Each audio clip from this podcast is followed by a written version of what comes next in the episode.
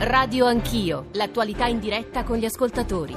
Dove sta? Da dove sta questa mafia? La mafia ve la state creando voi. 37 provvedimenti cautelari personali che sono sottoposti ad indagine allo Stato per eh, reati particolarmente gravi che vanno dalla promozione, costituzione, partecipazione all'associazione mafiosa ai sensi dell'articolo 416 bis del codice penale, sono aggravati dall'utilizzo del cosiddetto metodo mafioso. Molto importante il contributo che eh, alla ricostruzione dei fatti hanno offerto due collaboratori di giustizia, perché parliamo appunto di un uh, gruppo che non è un gruppo che ha soltanto una solidissima struttura organizzativa, ma è un gruppo che ha, eh, dire, che collega, che lega i suoi componenti anche da vincoli di sangue e, e sono questi gruppi più temibili, più difficili da penetrare dal punto di vista investigativo. 8.36 nelle parole del procuratore Prestipino mh, e dalle parole si traevano due elementi molto importanti di cui dovremo discutere adesso a Radio Anch'io, dopo che nella prima parte noi abbiamo dato parola e voce al generale Governale, il direttore della DIA, della Direzione Investigativa Antimafia, che ha fatto una serie di considerazioni a margine della relazione semestrale della DIA stessa e che riguardano più in generale il fenomeno mafioso nel nostro paese, le organizzazioni criminali del nostro paese, ma eh, è stato inevitabile eh, occuparsi anche eh, di quello che è accaduto ieri tra Roma e Calabria, insistiamo su questo elemento geografico, e cioè l'inchiesta che riguarda eh, i Casamonica, le decine di arresti, dicevo le parole del procuratore Pestipino toccavano due elementi che ci sembravano molto importanti, l'aggravante eh, mafiosa, la capacità di penetrazione sul eh, territorio. Sono temi di cui vorremmo discutere con gli ospiti che abbiamo pensato di invitare, anzitutto Alfonso Sabella, Arcangelo Badolati, tra poco eh, li sentiremo, eh, doveva essere con noi anche una delle giornaliste che per prima e più coraggiosamente ha raccontato quello che stava accadendo e che accade a Roma sul litorale di Ostia, cioè Federica Angeli, ma come potete immaginare le sue giornate, soprattutto in eh, ore come queste, sono particolarmente affannate, quindi in questo momento non riusciamo a raggiungere, ma proveremo a farlo. Però, come ogni mattina a quest'ora, cerchiamo di dare la parola soprattutto agli ascoltatori per poi eh, riflettere e valutare le loro riflessioni con i nostri ospiti. 335 699 2949 per sms, whatsapp, whatsapp audio, radio anch'io, chioccioarai.it per i messaggi di posta elettronica, l'account su Twitter, i social network, la radiovisione. Dicevo, eh, gli ascoltatori anzitutto con i whatsapp audio come mafia, camorra e 'ndrangheta, la corruzione nella pubblica amministrazione e particolarmente gli uffici tecnici comunali, crocevia del male affare, sono il male da debellare al pari della criminalità organizzata. Il problema fondamentale che c'è nella lotta alle mafie e alla camorra è la non adeguatezza del sistema giudiziario nel punire questi farabutti. Sanno di delinquere restando impuniti o poco puniti. Faccio un esempio, un mio vicino di casa, delinquente, ha aperto una concessionaria di auto pur non avendo nessun lavoro, pur essendo nulla tenente. È uscito di galera dopo tanti anni e si ritrova questa concessionaria. Nessuno si fa delle domande per dire questo i soldi dove li ha presi. Sì, sono Gianni da Roma, ma una riforma per combattere le mafie finalmente di tutto il sistema di polizia italiana suddiviso in non so più quanti corpi, quando è che pensiamo di farla? Il problema della lotta alla mafia, secondo me, sta tutto nell'appoggio che questa riceve dalla popolazione, perché esiste, credo, un sostanziale equilibrio tra chi eh, supporta e appoggia la mafia e chi invece la odia e la combatte. E questo deriva dal fatto che in quelle zone lo Stato è praticamente assente in realtà ci sarebbe da discutere, sarebbero da approfondire eh, t- tutti questi quattro WhatsApp audio, ciascuno di essi altre due testimonianze più che riflessioni e domande, quella di Alessandra da Torino, quella di Raffaele dalla Mezzia Terme e poi andiamo da eh, Alfonso Sabella e Arcangelo Badolati. Alessandra, buongiorno, benvenuta. Buongiorno dottor Gianchini, sì, noi tantissimi anni fa, circa vent'anni fa, abbiamo subito degli attacchi, eravamo tre imprese sulla, nell'edilizia. A Torino? No, a Torino, sì, nei dintorni di Torino. e quindi io devo solo, no, non io, noi dobbiamo solo ringraziare il giudice Borgna, la dottoressa Francesca Violante, l'avvocato Rossa, tutti quanti della DIA di Torino in questura che ci hanno aiutato. Ma che vuol dire avete subito delle, delle, delle aggressioni? Sì, hanno, e dunque a noi hanno bruciato i camion gli altri volevano, volevano mettersi nel, nell'ambito dell'edilizia e delle costruzioni, costruzioni, scavi. Voi avete denunciato? Sì, sì, sì, sì. E dobbiamo ringraziare mio figlio e mio nipote, perché mio cognato, che mio marito era con i fratelli, mio cognato era un po' reticente. E poi questo giudice Borgna ha insistito, bravo, una cosa e l'altra, è riuscito e con i suoi collaboratori e abbiamo avuto il processo, sono stati in carcere. Comunque, eh, gli autori del fatto chi erano poi materialmente? Era la mafia calabrese, mm-hmm. Che erano qua a Torino e insomma con i camion, queste, queste cose, volevano entrare assolutamente Mm. Loro sono gentili, quando vengono lì sono gentili, ti danno un bigliettino da visita e poi se tu accetti bene, se non accetti succedono delle cose. Accetti i loro servizi in sostanza. Ecco, sì, sì, mm. sì. È come se fosse successo ieri. Sono vent'anni e quindi però per me è stata una cosa... Eh, vabbè, No, tremendo, immagino. Eh, Alessandra, grazie. Comunque, comunque ci, hanno aiutato, ci, hanno aiutato, molto, hanno dato supporto, tutto quanto, bisogna aver fiducia e, e così. Comunque io so che nei dintorni dove è successo il fatto a noi avevano anche tentato con i negozianti e poi dipende dalla risposta del territorio. La telefonata, l'intervento di Alessandra credo sia di particolare significato anche a confermare insomma, una cosa che sappiamo benissimo e che le relazioni della DIA non fanno che ribadire, cioè la capacità di penetrazione almeno da 20-30 anni nel centro-nord. Molti ascoltatori insistono su quell'elemento, quella famosa metafora di Sciascia sulla linea della palma, ma insomma poi la capacità del territorio di rispondere o meno e su questo credo la voce di Alfonso Sabella sia particolarmente importante. Raffaele dalla Mezzia Terme invece che vuole raccontarci, Raffaele. Raffaele, buongiorno. Alessandra buongiorno, buongiorno. Intanto una precisazione, so, sono vicino alla Mezzaterma, un paesino piccolo, no ma solo per individuare la situazione, sì. eh, che si chiama Serra Stretta. Sì. La mia vicenda eh, invidia un po' la signora di prima perché è avvenuta anche per me in Piemonte. Io ah. ero in Piemonte all'epoca, è sempre in, a Torino Val di Susa. Ah. Eh, io sono tornato giù per la, mh, mm, per la vecchiaia, diciamo, sì, mettiamola così. No? Però eh, il fatto è accaduto lì. Io, al contrario della signora, purtroppo ho, ho, da dire esattamente il contrario, che per me non c'è stato nessuno, ma proprio nessuno, che abbia voluto prendere a cuore la mia vicenda.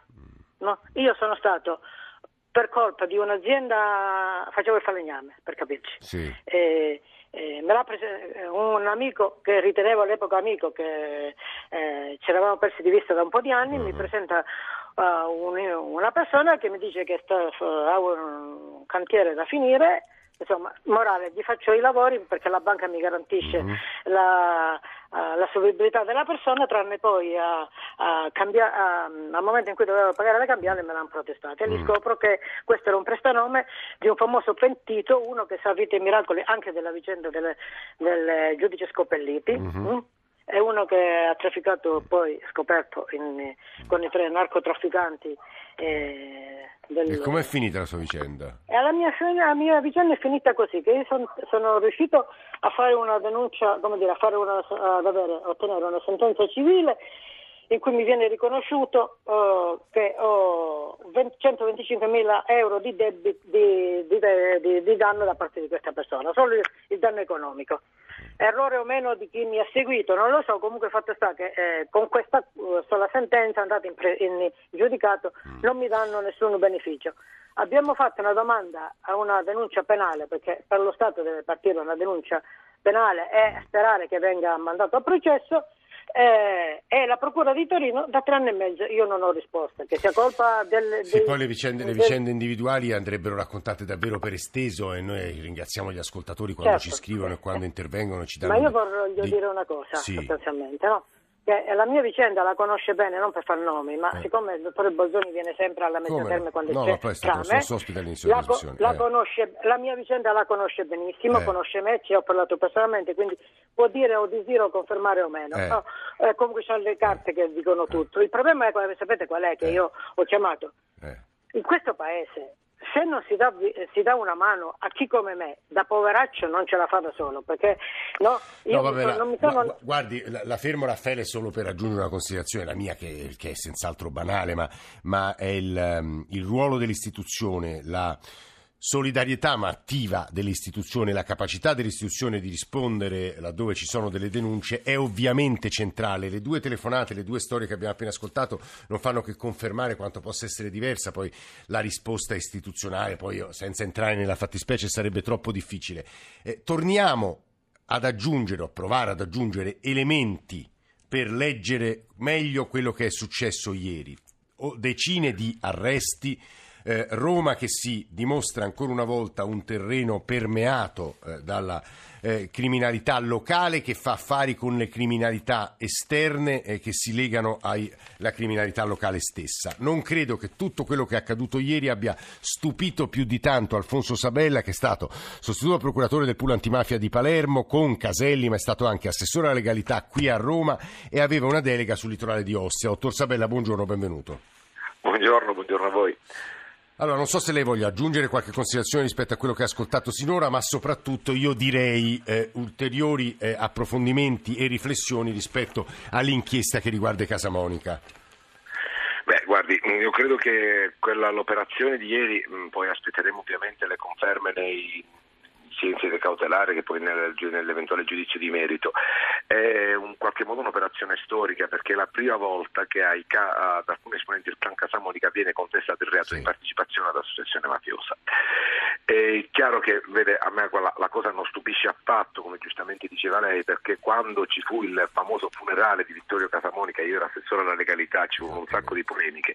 Io la cosa che dissi, dico, guardate, i romani si scoprono mafiosi adesso per una carrozza con i cavalli bianchi e per la musica del padre padrino, ma in realtà la, la presenza di, di, questi clan che in qualche modo si atteggiavano e che utilizzavano metodi tipici dell'associazione mafiosa era ben consolidata a Roma, in tante zone di Roma, fortunatamente non in tutta Roma, da tantissimi anni. Sì. E il fatto che comunque ci se ne accorgesse soltanto perché, faccio l'esempio ancora, il funerale di Vittorio Casamonica o per la testata di, sì. eh, di Roberto Spada al, al venire, al povero venire per Vincenzi a, a, Ostia o ancora per la vicenda assolutamente emblematica per me dell'aggressione alla, alla, alla, alla, alla signora disabile avvenuta nel uh, Roxy Bar, quell'aggressione per esempio è, secondo me fotografa proprio il, il, metodo mafioso in una maniera quasi plastica, quasi di, di scuola, cioè il, questi ragazzotti del clan Casamoni, dei Casamonica che si vantano del loro nome, che cercano la Tutti hanno paura di noi, nome. questa è una delle e frasi.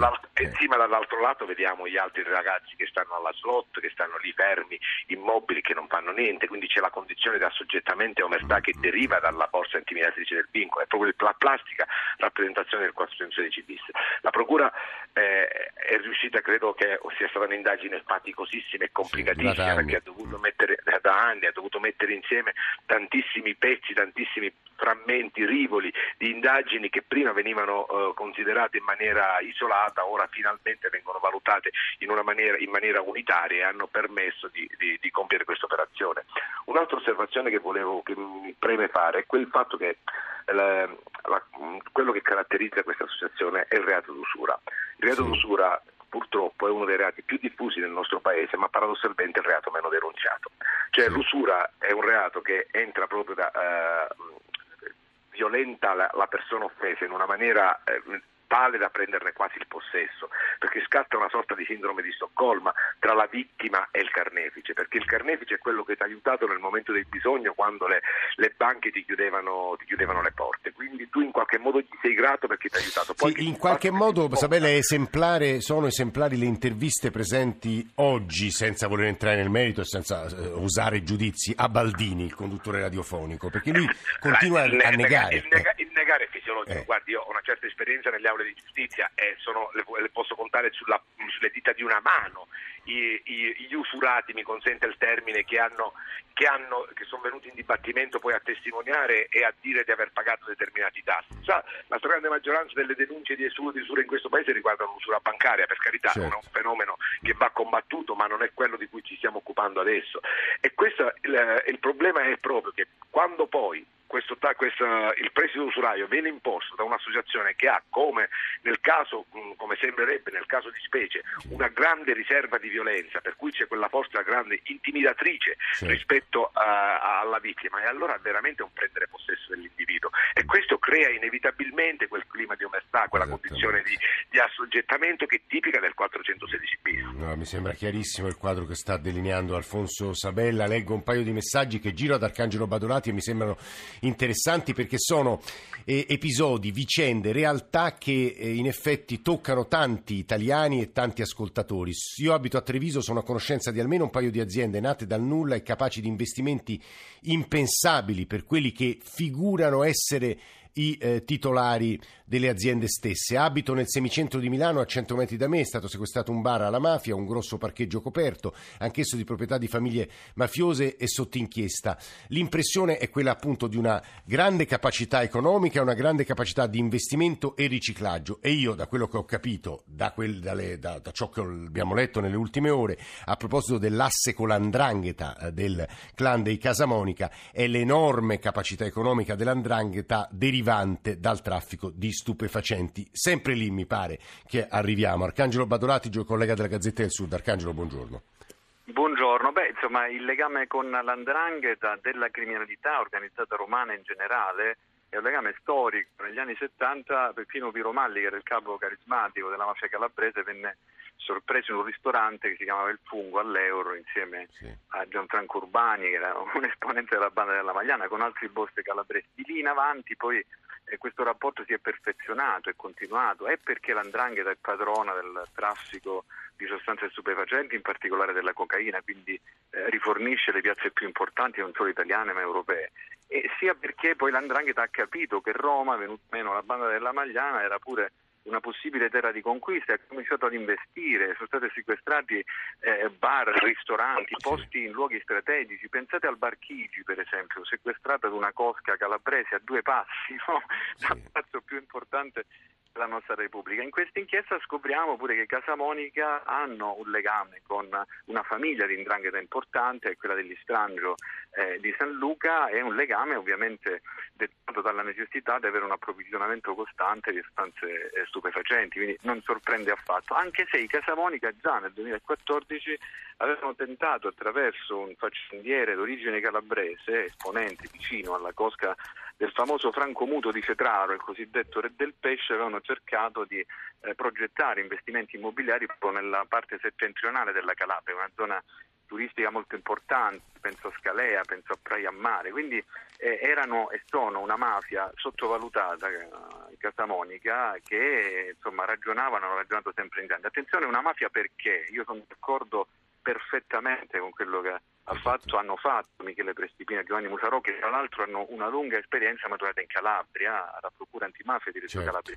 Cioè questi Casamonica hanno eh, un gergale identitario, quindi parlano un loro slang che se non sei abituato e non Sì, sei bravo neppure Con tracce sinti anche difficili da, da capire, no? Assolutamente, Eh. sono tutti parenti fra di loro, quindi un legame di sangue fortissimo, si imparentano, no? poi si sposano tra cugini. Quindi No- non a caso la pentita, quella che ha permesso, credo molto, è, è una gagé, come dicono loro, cioè esterna al loro mondo. Certo, Eh. certo. Poi forza militare, quindi che deriva dal numero, perché questi poi eh, legandosi fra di loro no, creano una struttura sempre più granitica che assomiglia tantissimo a strutture dell'andrangheta. C'è una famiglia originaria eh, di un paesino del Preaspromontano, tra Cinopoli e Sant'Ofiama d'Aspromonte, che è costituita da 300 persone, sono tutti primi cugini eh, dire, sposati fra di loro, dove è difficilissimo, anzi impossibile, non c'è mai stato un collaboratore di giustizia. Quello che vediamo poi nei Casamonica, mi permetto di fare questo parallelismo, che è molto secondo me significativo, quello che vediamo nei Casamonica, quindi in questa organizzazione criminale e mafiosa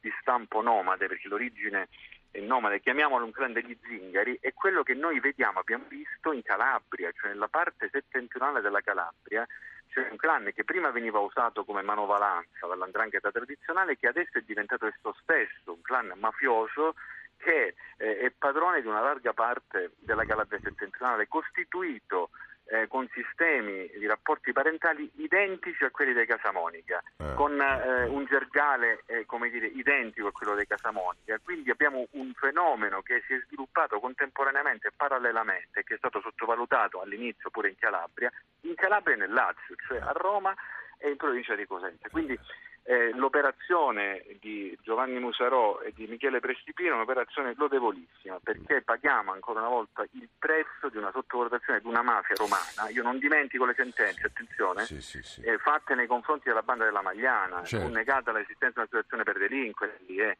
quindi sono eh, carenze di interventi giudiziari che hanno radici molto antiche, ecco, finalmente si pone fine a questa sottovalutazione che ci mm. consente di leggere meglio quello che accade eh sì. Quel, eh, devo dire che ascoltare Arcangelo Badolati e Alfonso Sabella è sempre molto, molto istruttivo. Mi permetto di chiudere questa parte di radio anch'io leggendo la risposta che Michele Prestipino, che Badolati ha appena citato, eh, dà una lunga, in una lunga intervista a, Maria, ehm, a Giovanni Bianconi su Corriere della Sera. Dunque Roma è diventata terra di mafia, non sarà una rappresentazione un po' esagerata, non credo è la risposta risposta, quello che conta sono le decisioni dei giudici che finora hanno riconosciuto in diverse sentenze anche definitive la mafiosità di questi gruppi. Non penso che Roma sia paragonabile a Palermo, Reggio o Napoli perché qui gruppi che pure sfruttano il metodo mafioso interagiscono con altri che mafiosi non sono e perché qui il problema principale resta la corruzione che altrove continua ad essere in secondo piano. Ci fermiamo qui per ora. GR1 delle 9 e poi parliamo delle nomine perché oggi è una giornata delle partecipate, è una giornata molto importante e ultima parte dedicata a Madiba, a Nelson Mandela. A tra poco.